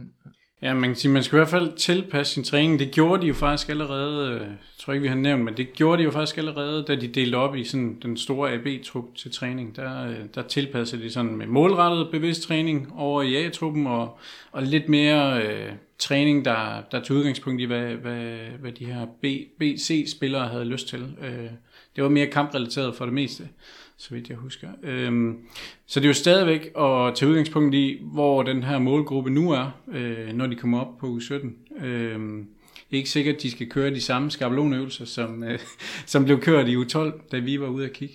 Er det så noget, er vi ude i sådan noget, noget i forhold til noget, noget sædelbestemmelse, de skal med ind over måske? Øh? Det, det kunne det være, det kan også godt være, at, at de ikke har brug for at, at, øh, at lave selvbestemmelse, men mere møde op. Øh, det er mere øh, kampbaseret øh, træning. Øh, så det er i hvert fald vigtigt at få den forventningsafstemning øh, som, som træner.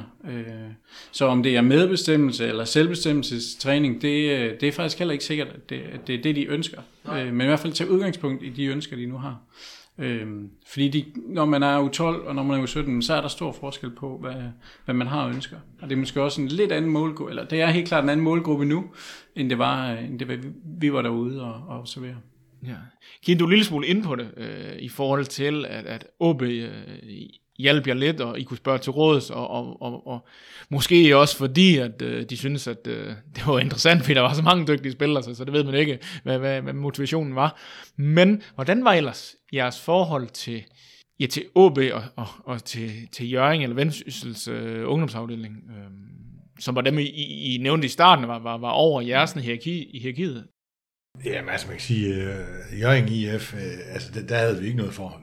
Nej. Uh, sådan ganske kort. Altså de, de begynder ikke, før de bliver transspillere Nej. deroppe, og, og så vælger de dem, som OB ikke har kigget.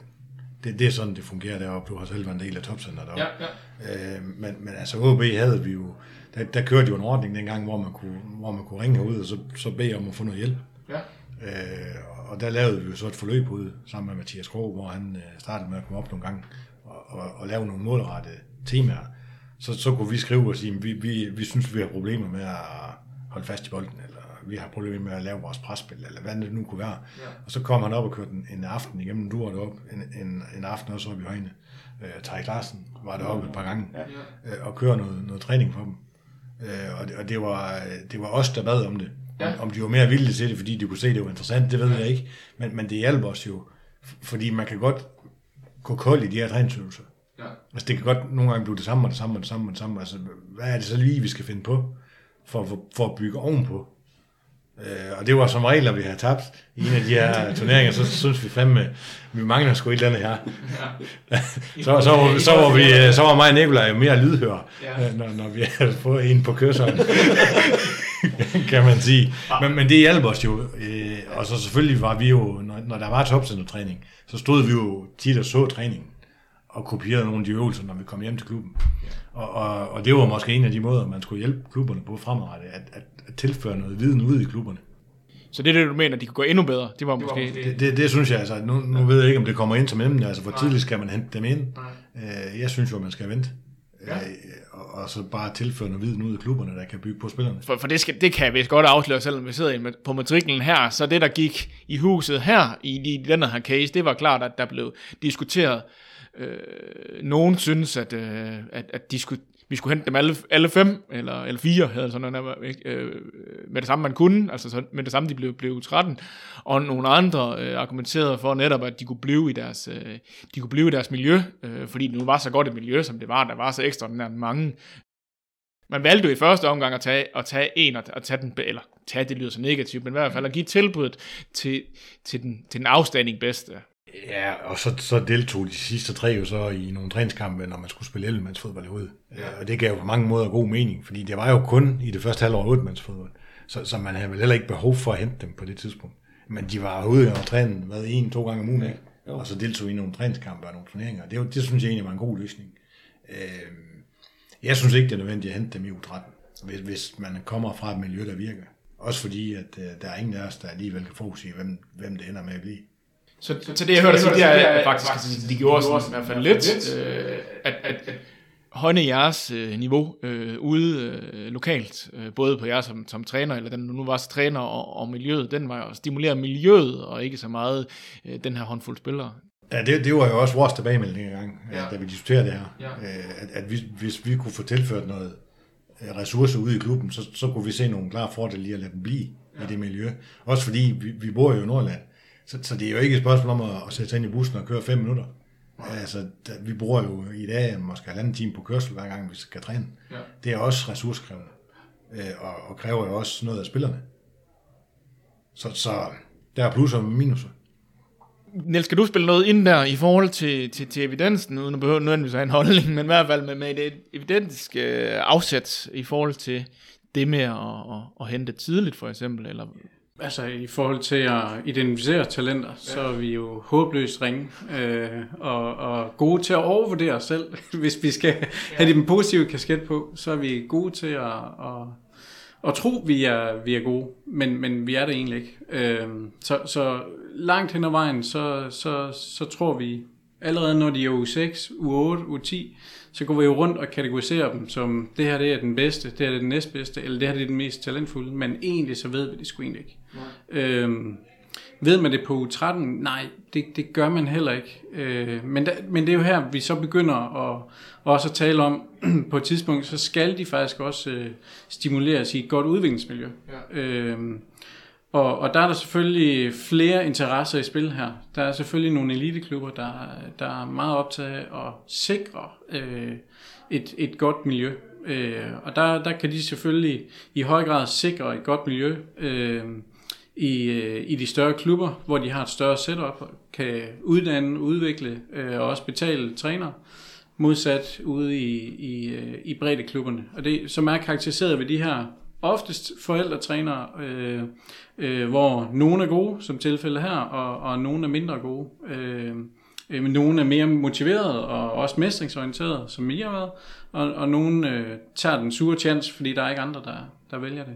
Og hvis der så er nogle rigtig dygtige spillere, der, eller der i hvert fald har potentiale for at blive dygtige spillere, der vokser op øh, i det her miljø også, blandt, hos trænere, som måske ikke er så motiverede, jamen, så, så er de lidt under pres. De kan finde en anden klub i, i, nabo, i, i, i byen eller i nabobyen, men, men øh, får måske ikke den rigtige stimuli. Så, så, så der kan jeg godt se, det hensigtsmæssige at sige, jamen, så skal de, så skal de der til en, øh, en eliteklub, øh, hvor de kan finde nogen, der, der også har lyst til at spille bold, ligesom de øh, spiller bold. Men det, det er virkelig en svær balancegang. Hvor man kan se i Norge, der, der har de jo tradition for at gøre det senere, og der har vi også en succesfuld overgang, Bryne, øh, med, med Håland som, som en af, af flere spillere, der blev professionelle. At de, de hold, kunne jo holde sammen, øh, øh, indtil de blev seniorer. Øh, de fleste af dem i hvert fald. Øh, så de udviklede sig i et lignende lille miljø, øh, tror med 40 spillere, og med også en rigtig, rigtig dygtig træner. Øh, så, så det viser i hvert fald, at det kan lade sig gøre at udvikle sig i et, i et lille miljø, og også til aller, aller højeste niveau, øh, må man sige, øh, Håland er. Øh, men spørgsmålet er, hvor mange øh, negative tilfældigheder der så også er øh, oppe i Norge. Øh på hvad er det for nogle bias, der er i spil der i forhold til i den overgang? Og ikke overgang, men overgang. øh, overgangen. Øh, altså selektionen, kan man Jamen, jamen man kan sige, jamen, der, der er jo en selektionsbias i sig selv, ikke? Man kommer måske til at præstationsidentificere øh, i stedet for talentidentificere. Altså, man, man kigger bare på, på den, den nuværende præstation, i stedet for at overveje, hvad er potentialet egentlig hos den her spiller? Er det en stor spiller, vi har med at gøre, som er meget mere biologisk moden? Øh, Øh, så det er derfor, at vedkommende vinder duellerne og så videre, sparker hårdere og så videre. Øh, øh, så er det måske ikke, så, altså, så, så skal man det i mente i hvert fald, når man lige øh, selekterer. Men, men en anden ting er jo, at der, der nok også kan ske et frafald øh, lokalt, når, når man oplever toppen i hierarkiet forsvinder. Jamen, så, så vil jeg da være bekymret for. Men man ved, at, at selv det at begynde at selektere blandt spillere, jamen det, det kan altså medføre øh, frafald. Og, og det må man sige, det gør det jo sådan øh, strukturelt ikke. Der sker der jo i hvert fald en selektion ind til de her eliteklubber. Og, og spørgsmålet er, om der også øh, sker så et strukturelt frafald i, i, øh, i de her mindre årgange, hvor hvis, hvis nu det havde været en mindre årgang på, på 10-15 stykker, der var smuttet på stykker, jamen, og det var toppen af grænsekæringen, jamen, så kunne miljøet egentlig falde sammen, særligt hvis det også var forældretræneren, der også forsvandt. Ja, det synes jeg helt sikkert, at det er en tendens, jeg ser i hvert fald mm. sådan helt, helt, helt, helt subjektivt i forhold til, at, mange miljøer egentlig smuldrer fra toppen. når, de, når man begynder at tage de bedste, og jo flere man tager fra, fra toppen, jo, jo større risiko eller chance er der for, at, at tingene bliver... Ja.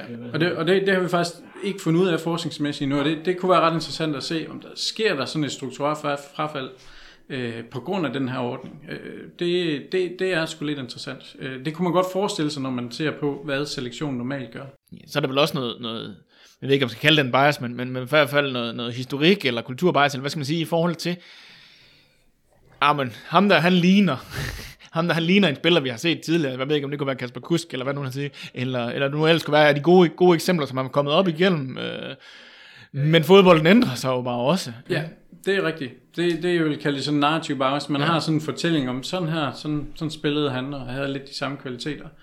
Så en ny, en ny kusk, eller hvad man nu kan huske sige, ikke? Men det er jo mange år siden Kusk var på den alder, ja. så, så du har helt ret i, spillet har udviklet sig, og, og, og, øhm, og, og det er måske ikke lige de kvaliteter, som, som passer ind i miljøet, eller som man har brug for om 10 år, for det er jo også først om, om 10 år, man har brug for de kvaliteter, de her 12-15 spil. Hvem kan forudsige, hvad det er, vi skal bruge om 10 ja, år? Ja, det er det. Ja, vi kan jo ikke engang forudse hver knap nok øh, i morgen. nej, nej. Og det har det jo med mennesker, vi har at gøre, ikke? Og, og rigtig, rigtig mange interessenter og, og ting, der, der kan influere. Men det er også et glimrende argument for måske at selektere senere.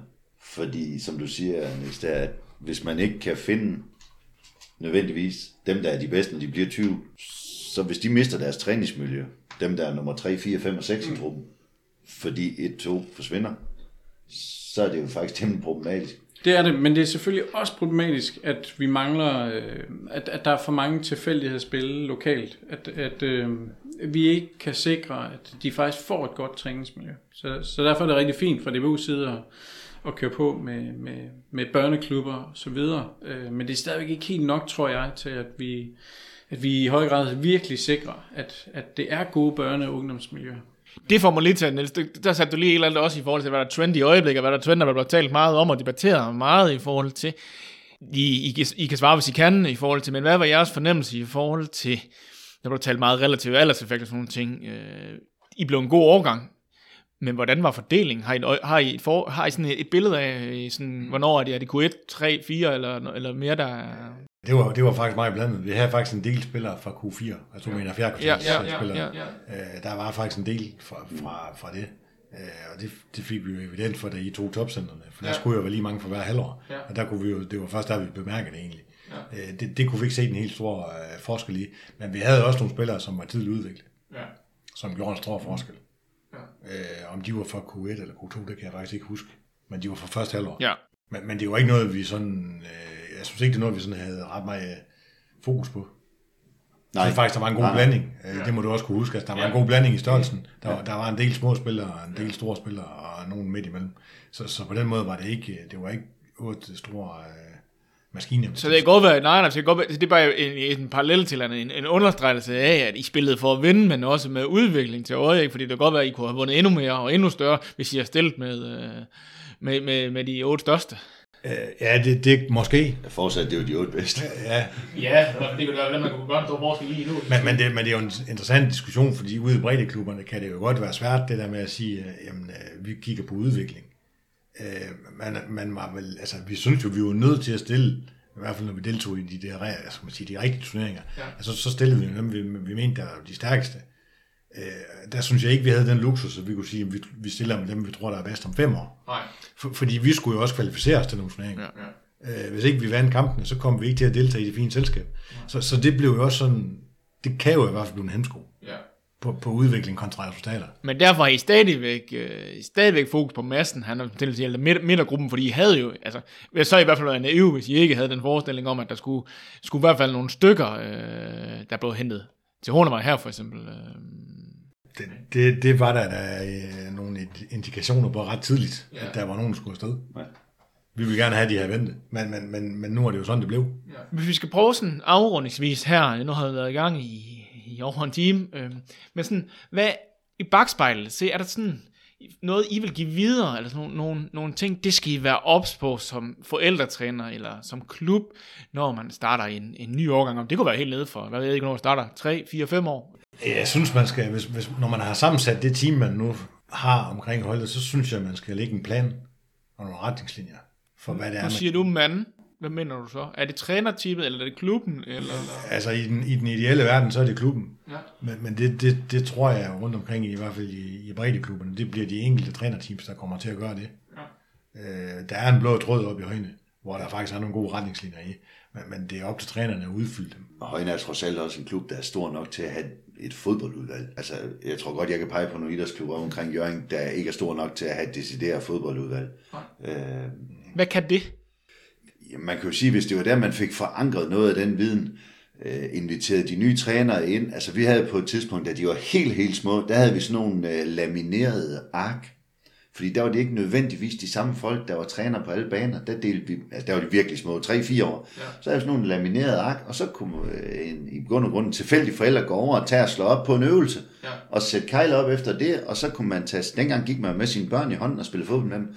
Ja. Øh, det var jo en god start i hvert fald, hvis man i klubberne havde dem siddende på de yngste spillers vogne, altså sådan et, et lille kompendie, der er lamineret med 10 øvelser, så er man faktisk et stykke hen. Så mener du så, at det vil give en kvalitetssikring. Øh, både en kvalitetssikring, og måske også, at man, der kunne være, øh, forældretrænerne kunne, kunne have overskud til, til, til at, at være til stede, han har sagt, og, og ikke skulle bruge en masse energi på, på forberedelse, eller vi er godt lige på vej ud, øh, og så kan man ikke lige, over- så har man ikke sanserne ude i forhold til lige, og hvad, hvad foregår der øh, egentlig i, i gruppen, fordi man, man lige planlægger på vej ud, og måske endda lige bestemmer med markeren på vej ud, hvad er det egentlig, vi skal. Af gode grunde, fordi det er sådan, det er, og det, det, det, det, det, det er sådan, rammen er. Øh, Men det var noget af det, vi byggede på i forløbet.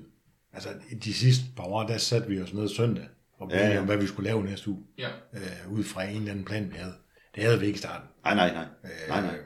Så I mener, at struktur gør en forskel også? Så, altså, og så er det så, om man selv skal lave den, eller man skal have hjælp, at rammen skal være der fra klubbens side? Øh, Jeg tror i hvert fald, man skal, man skal have en idé om, hvor man gerne vil hen, for ellers så kommer man ikke derhen.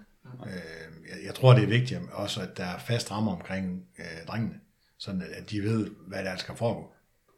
Ikke nødvendigvis, de ved, hvad øvelser de skal lave, men sådan, de ved, at det er, det er de samme træner, der står der. Øh. Hver gang, at, at det ikke er tilfældigt, hvem der lige møder op for at træne dem og sådan noget. Det, det tror jeg faktisk er ret vigtigt. Men Niels, kan du, kan du supplere i forhold til, hvad, hvad forskningen viser, i forhold til det der med at starte noget op, og starte en, ja, det er jo, starte, en- det er jo reelt en, en kultur, eller om ikke andet, så i hvert fald en subkultur i en kultur, i en, i en kultur. Altså noget, der er helt centralt, det er at have det lange lys på. Så man har sådan en langsigtet, nævner jeg også, øh, øh, langsigtet idé om, hvordan man øh, vil udvikle, men også, øh, øh, og, og det skal forstås i bred forstand, altså både øh, sådan øh, fodboldmæssigt, øh, men også, øh, også karaktermæssigt. Øh, og kan man sige, de i hvert fald forholdsvis bevidst har, har arbejdet med, hvad, hvad er det for noget, vi står for som, som trænere. Så en struktur og, og en plan, både på, som I siger, på den korte bane i forhold til på, på ugebasis, øh, men, men også på, med det længere lys øh, på. Vi holdt jo også hver nytår, så holdt vi jo sådan en, øh, en hyggelig aften for træneren, Ja. hvor vi lagde et årsjul Ja. og nogle målsætninger. Okay. Og der var også målsætninger for, hvad det var for nogle turneringer, vi, turneringer, vi gerne ville vinde. Ja. Korrekt. Så det var også et resultatmål. Det var, det var et resultatmål også. Men det, det, det, det, var, det var jo også, man skal jo også finde ud af, hvad det er, der motiverer en. Ja, ja. Øh, også som træner. Øh, fordi det er, jo, det er jo ret målbart at sige, men altså, sidste år blev vi nummer 4 i den turnering. I år, der ville vi altså have medaljer. Ja. Og så, så var der noget at arbejde hen imod. Så er der en turnering, der hedder Danekop op i Jørgen, som vi desværre aldrig formåede at vinde. Nej. Det, det, det piner jo stadigvæk mig. Og som jeg husker det, så var det faktisk et resultatmål, altså sådan meget langsigtet, ikke? At, øh, det var sådan fem år før, der sagde, ja. ja. Jeg tror, vi skulle i finalen, men det kom vi, men vi vandt ikke. Hvis vi skulle spille om, nu kan jeg ikke huske det fredag, altså vi skulle spille på sidste dag, det var målet. Ja, ja, okay. Ja. Og, og, og det er jo her, med, så vil sige, øh, man virkelig skal både anerkende, at jeg har de her, den her, det, det her motiv for os at være som, som, som træner, øh, men samtidig også tøjlæg, så man ikke vælger de nemme løsninger, udvælger specifikke spillere, eller spiller på en bestemt måde hele tiden for at opnå de der mål. Men, men her, der, der var de jo der sagde de ligesom højt til hinanden. Det var det var kaldt skjult resultatmål. Ja, ja. Samtidig med, at, at de også tøjlede det, ikke? Så, øh, så, så I stadigvæk holdt fast i at, at udvikle spillerne. Så på den måde var det jo fint i balance. Og det er jo noget, jeg tror, mange trænere kan genkende til. Jeg tror, der er en tendens til, øh, at, at, mange, at mange trænere øh, også bliver trænere, måske fordi de også har den der, øh, det her, de kan dyrke, den der resultatorientering. Så i stedet for at skamme sig, når de kommer til trænerkurser, så skulle de måske øh, altså være lidt kreative i at sætte mål. Jeg, jeg er selv ret resultatorienteret og blev ret inspireret af Kim og Nikolaj, så jeg har sat resultatmål for min egen overgang med, hvor mange spillere vi kan, vi kan få i gang. Øh, øh, og det, det går ikke rigtig ud over nogle spillere. Altså lige sige, vores, vores spillere har jo ikke kendt til de Nej, lige præcis. Det er derfor, det er, det er ikke sådan, at de har vidst, at Nej. Øh, når vi var i uge semifinalen, så var det bare en katastrofe. For jer er sådan en lille mål. Lige præcis. Nej, jo, vi skal jo måske også lige indskyde, vi er jo alle fire forældretrænere også. Eller i hvert fald, I, I, har, været, I har været der. Jeg ved, nu du er den nu, og jeg er også, jeg er også selv, så, så, så ved godt, hvad det er, vi er lidt om i hvert fald, hvad det er, vi snakker om. Men vi er ved at nå til, til vejs ende, men, men, men er der noget, I, sådan, I brænder ind med, I synes, en pointe, eller et budskab, eller noget, vi lige skal, vi skal lige vende? Mm. Jamen, jeg, jeg har sådan en enkelt ting, og det er, at, at øh, det virker til, at der er en tendens til, at man fokuserer på de gode i, i fodbold. Øh, ret tid, i, i en ret tidlig alder, øh, specielt i øjeblikket. Øh, noget af det, som jeg rigtig godt kan lide ved den her case, det er, at her der fokuserede de faktisk også på på, øh, på dem, der, havde, der var udfordret, øh, og også i en ret tidlig alder.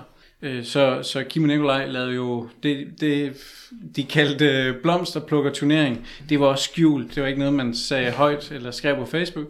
Øh, for dem, der var lidt udfordret, så, så fandt de kampe til, til dem øh, mod ligesindede, mod andre spillere, der også var udfordret. Ja, altså, vi, vi lavede sådan helt lavpraktisk. Vi, der, nu fordelen ved, at der er nogle flere klubber op i Jørgen, var jo, at så kunne vi jo ringe til de her trænere og så sige, på onsdag, så laver vi en kamp. Vi kommer med vores de otte ringeste, og så forpligter I at komme med jeres otte ringeste spillere. Ja, ja. Og så blev det faktisk nogle gode kampe. Ja. Fordi dem, som ikke deltog i kampene normalt, de blev involveret i kampene. Så det, det var faktisk en kæmpe succes. Ja. Og som du siger, der var ikke nogen, altså, der vidste, det var det, der foregik. Men, men spillerne fik jo en god oplevelse ud af det. Og der var jo en enkelt af de her spillere, der faktisk endte med at komme på A-holdet, som startede med at spille de her øh, lidt bløde kampe. Ja.